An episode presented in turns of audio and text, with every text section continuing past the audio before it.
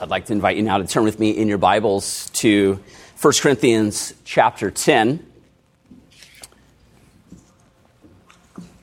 1 Corinthians chapter 10 as we make our way through Paul's letter that he wrote uh, to the church in Corinth uh, uh, about 55 AD.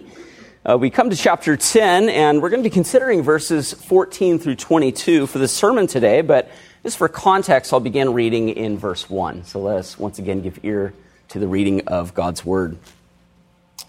For I do not want you to be unaware, brothers, that our fathers were all under the cloud, and all passed through the sea, and all were baptized into Moses in the cloud and in the sea, and all ate the same spiritual food, and all drank the same spiritual drink. For they drank from the spiritual rock that followed them, and the rock was Christ. Nevertheless, with most of them, God was not pleased for they were overthrown in the wilderness. Now, these took place as examples for us that we might not desire evil as they did. Do not be idolaters, as some of them were. As it is written, the people sat down to eat and drink and rose up to play. We must not indulge in sexual immorality, as some of them did, and 23,000 fell in a single day. We must not put Christ to the test, as some of them did and were destroyed by serpents, nor grumble, as some of them did, and were destroyed by the destroyer. Now, these things happened to them as an example, but they were written down for our instruction, on whom the end of the ages has come. Therefore, let anyone who thinks that he stands take heed lest he fall. No temptation has overtaken you that is not common to man.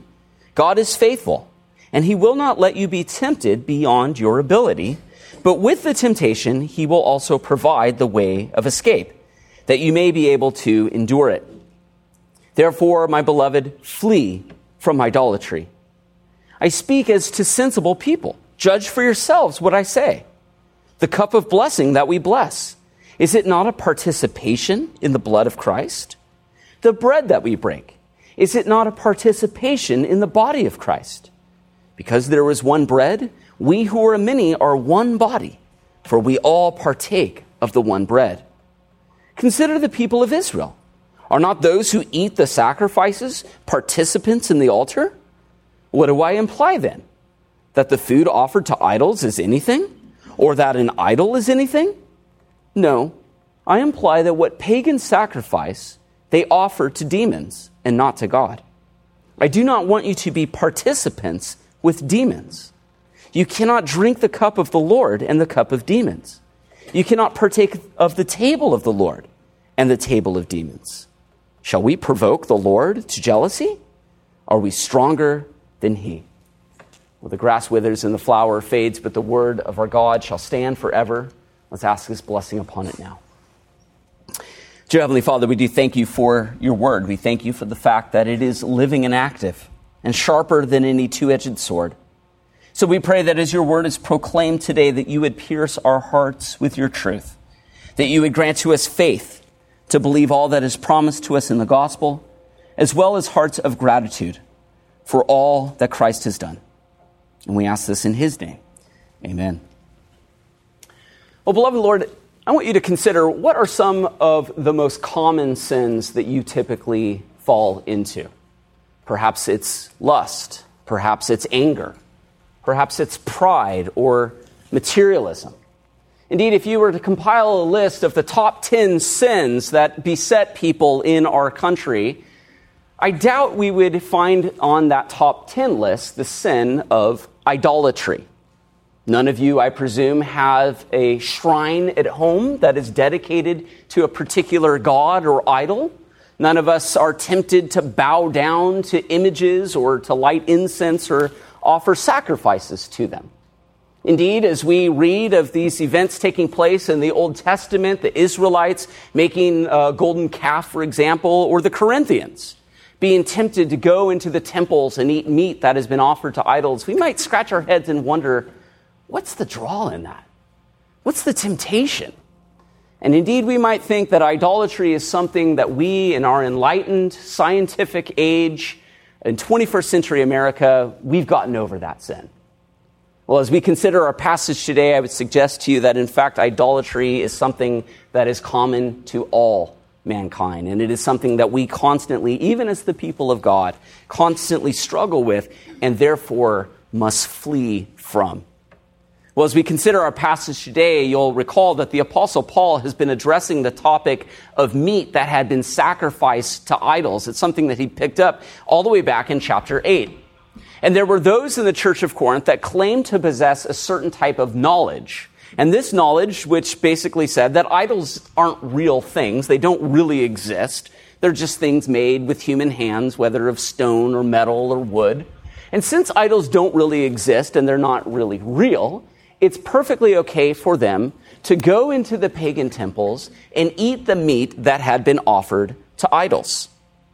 Well, Paul, first of all, rebuked them for their so called knowledge and showed how their knowledge did not build up or edify their brothers. As a matter of fact, it caused their weaker brothers to stumble, those who recently had come out of idolatry. He said, You're going to lead those people back into that sin. But then in chapter 10, he begins to retrace the history of Israel.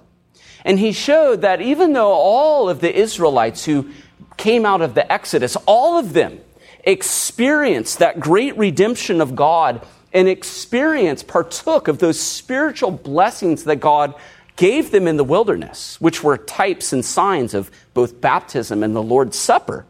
Even though all of them partook of those blessings, very few of them actually made it to the promised land. The vast majority of them experienced God's judgment in the wilderness. Why? Because of their sin and unbelief. And so, as an example for us, the Apostle Paul says, don't be like the Israelites in the wilderness. And so he goes to show how these Corinthians, in dabbling with idolatry, are no different than the Israelites of old in the wilderness. And he says that you do this at the peril of your own soul. You see, that pattern of sin and rebellion was written for our sake so that we would not follow in their footsteps. And so there is nothing new under the sun. The same temptation that the Israelites faced in the wilderness was the same temptation faced by the Corinthians, is the same that we face today in, in 21st century America. But another thing that does not change is the fact that God is faithful. As Paul tells us in, in verse 13, he will never let us be tempted beyond our ability, and by his strength we can stand and use his provided way of escape. And so that's why Paul in our passage in verse 14 says, Therefore, my beloved, flee idolatry. It's as if he's saying, There's the emergency exit. Take it. Get out of the burning building. You see, in light of Israel's habitual sin of going after false gods, we who have experienced an even greater exodus, uh, being redeemed from the tyranny of sin and Satan, we should flee any and all temptation to idolatry. And so he says, I speak to you as sensible people. And here I, I don't think Paul's being sarcastic. He's not insulting their intelligence, but rather I think he's appe- appealing to their common sense. He says, think about it for a second. Just think about uh, the, the fact that you as a Christian are engaging in idolatry.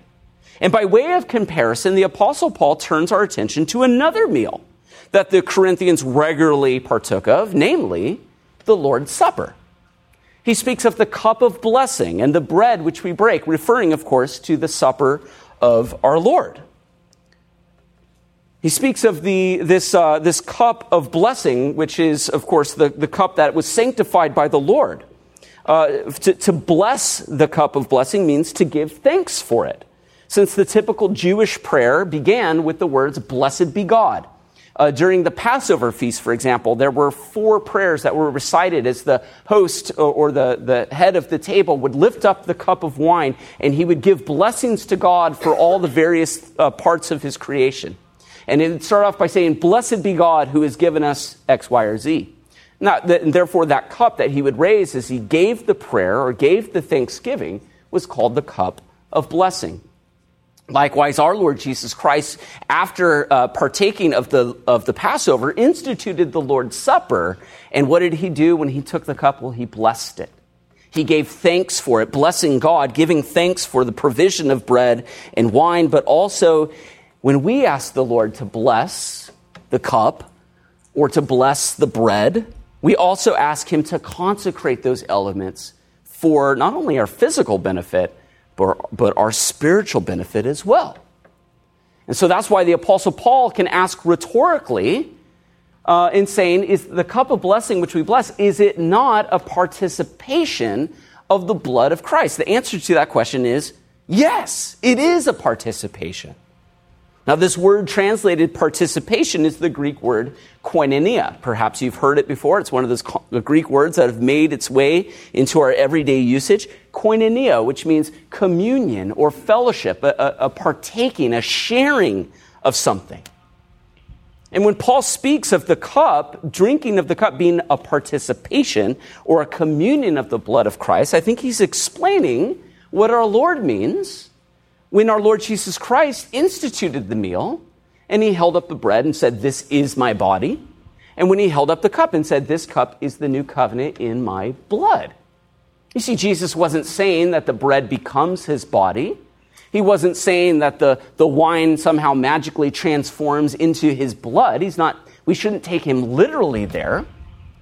But neither should we understand our Lord to be saying there, that the bread and the wine are mere signs of his body and blood, mere memorials or symbols. As with all sacraments, you have a physical sign, but also a spiritual reality that that sign points to. And so when Paul says that the cup which we bless is a participation of the blood of Christ, he's telling us that when we receive the sign, we also receive the spiritual reality. So, as certainly as you drink from the cup, as certainly as you eat the bread, you get the spiritual reality that, the, that those two signs point to, namely Christ and all of his benefits. In the same way that the Israelites in the Old Testament, uh, in the wilderness, when they drank from that spiritual rock, they drank from Christ himself. So we too, when we take up the cup of blessing, we receive what that cup points to. We get the reality. It's a communion, it's a participation of Christ Himself. So the act of eating at the Lord's table unites us more and more to Him since He is the host and we commune together with Him. That's why we speak of this table as more than something we do in remembrance of Him. It's more than just something to remind us of what Christ did for us, but it also enables us to partake of the spiritual benefits Christ, his body and blood, and what that means for us. I think the Heidelberg Catechism summarizes this teaching very well when it asks the question what does it mean to eat the crucified body and drink the shed blood of Christ? It goes on to explain it means not only to embrace with a believing heart all the sufferings and death of Christ, and thereby to obtain the forgiveness of sins and life, life eternal, but moreover also to be so united more and more to his sacred body by the Holy Spirit, who dwells both in Christ and in us, that although he is in heaven and we are on earth, we are nevertheless flesh of his flesh and bone of his bone, and live and are governed forever by one Spirit, as members of the same body are governed by one soul. Here, I think they get that language uh, from 1 Corinthians, as Paul previously said in chapter 6. But he who is joined to the Lord becomes one spirit with him. In the same way that a husband and wife become one flesh, so we become one with the Lord as we commune together with him. And that's what the Lord's Supper not only symbolizes, but it also enables us to enjoy that union with Christ.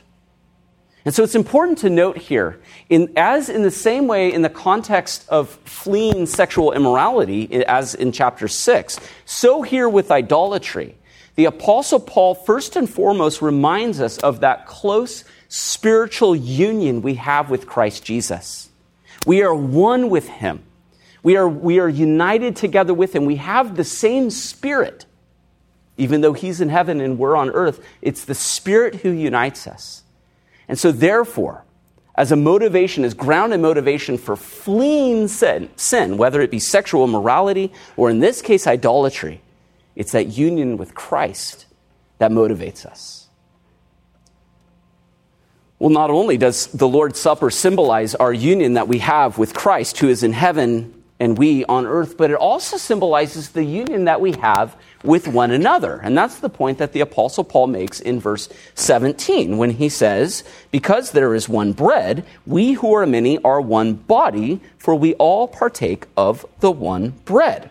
You see, as we partake of this one meal together, as we eat of the bread together, we are reminded of the fact that we are one body we are part of the body of Christ. And so you see both a vertical element, our union with Christ, but also a horizontal element where we're united together.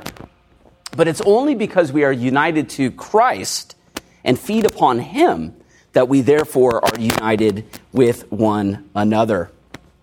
And so we should keep that in mind as we live our lives. As we partake of the Lord's Supper, we should not only, not only think of what the Lord has done for us, but how we ought to treat one another. Well, now shifting from new covenant realities, the benefits we have in the Lord's Supper, to old covenant realities, the Apostle Paul turns in verse 18 and he says, Consider the people of Israel. Literally, he says, See Israel after the flesh. And he reminds his readers of the fact that those who ate of the sacrifices that were offered in the temple, whether it be the Levitical priests who were able to get a portion of the sacrifices given. That's how they got their meals every single day. Or the worshipers, the one who would bring the offering, they too would be able to feast on these offerings, communing together with the Lord. Uh, we, are told here that they became participants. This is the same, uh, it's a related word to that word koinonia. They became participants of the altar. That is, they shared in its holiness and communed together with God. I, see, uh, I think we see this most clearly in Deuteronomy chapter 18, where God gives the law with regard to the Levitical priests that they will receive uh, food from the altar. He says, The Levitical priests, all the tribe of Levi, shall have no portion or inheritance with Israel.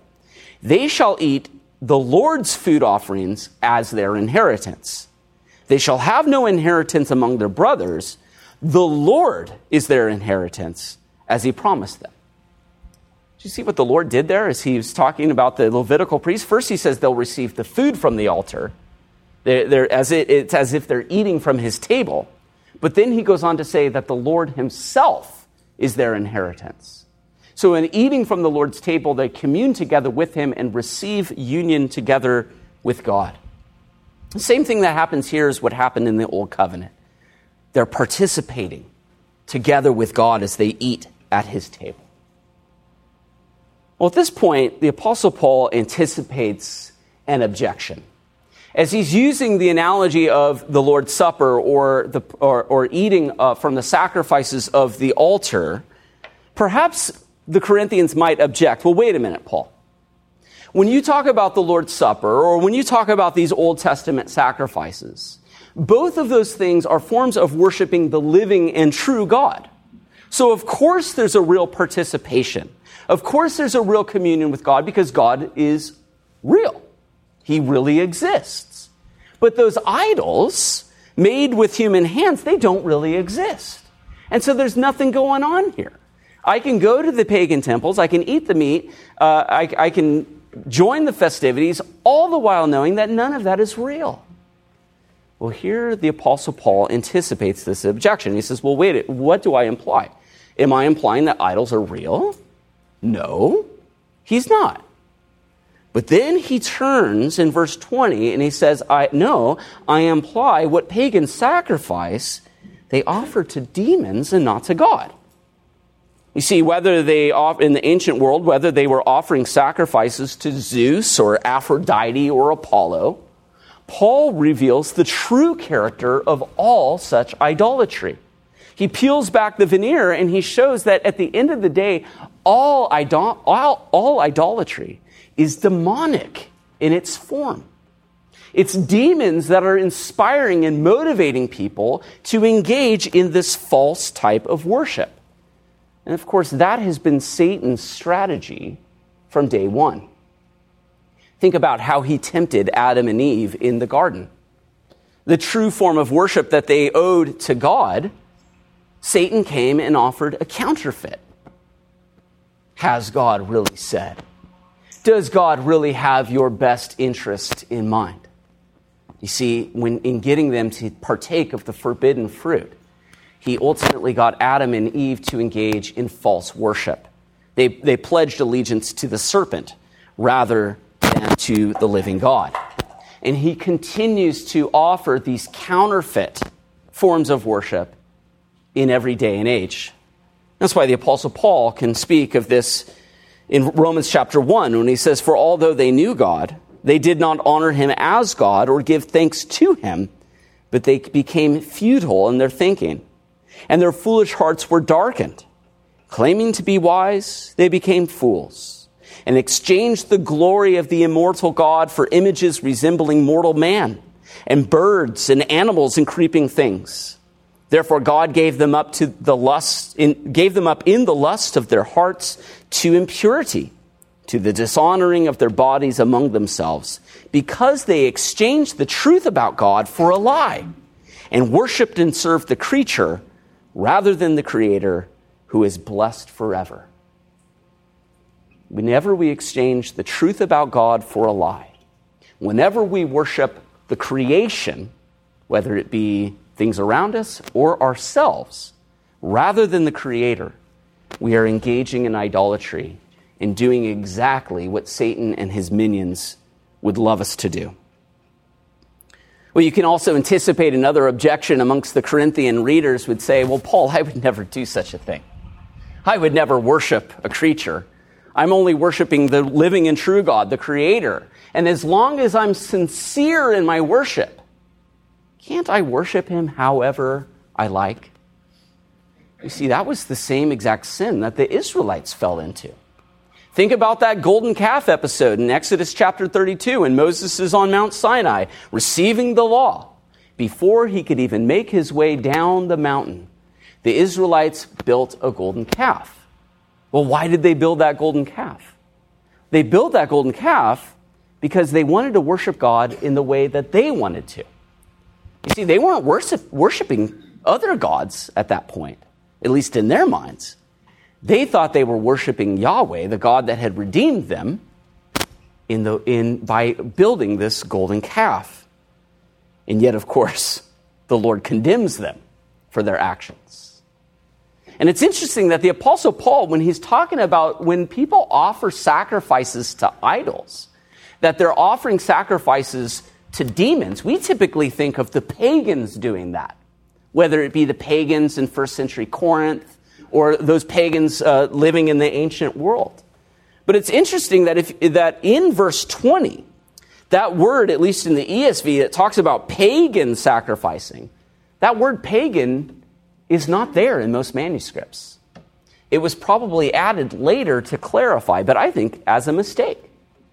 You see, when the Apostle Paul talks about people sacrificing to demons, it's not the pagans he has in mind, it's the Israelites.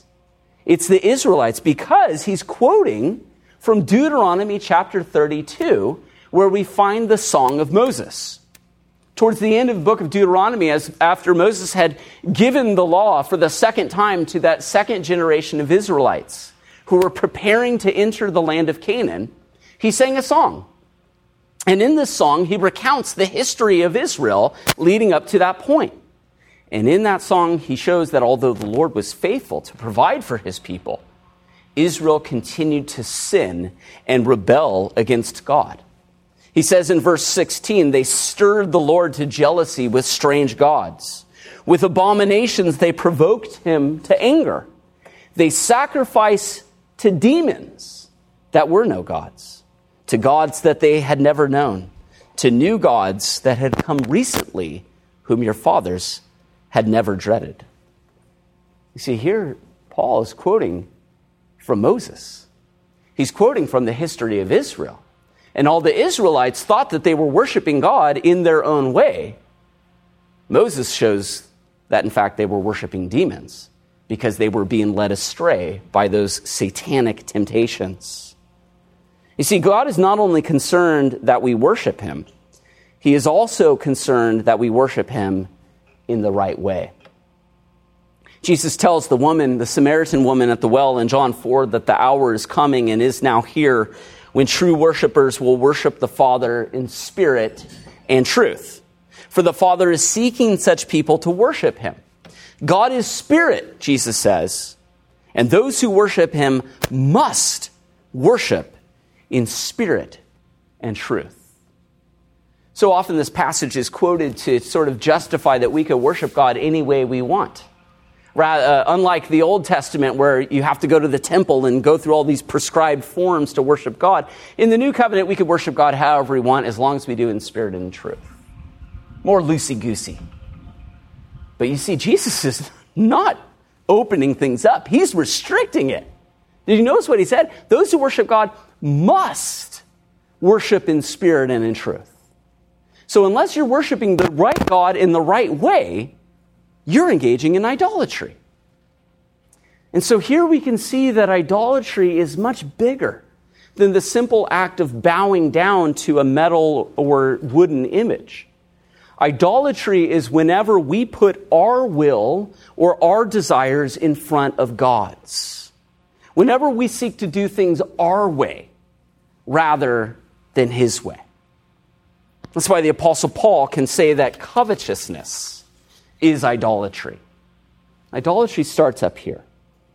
Calvin tells us that our minds are idol factories, constantly churning out God in our own image in order to please ourselves.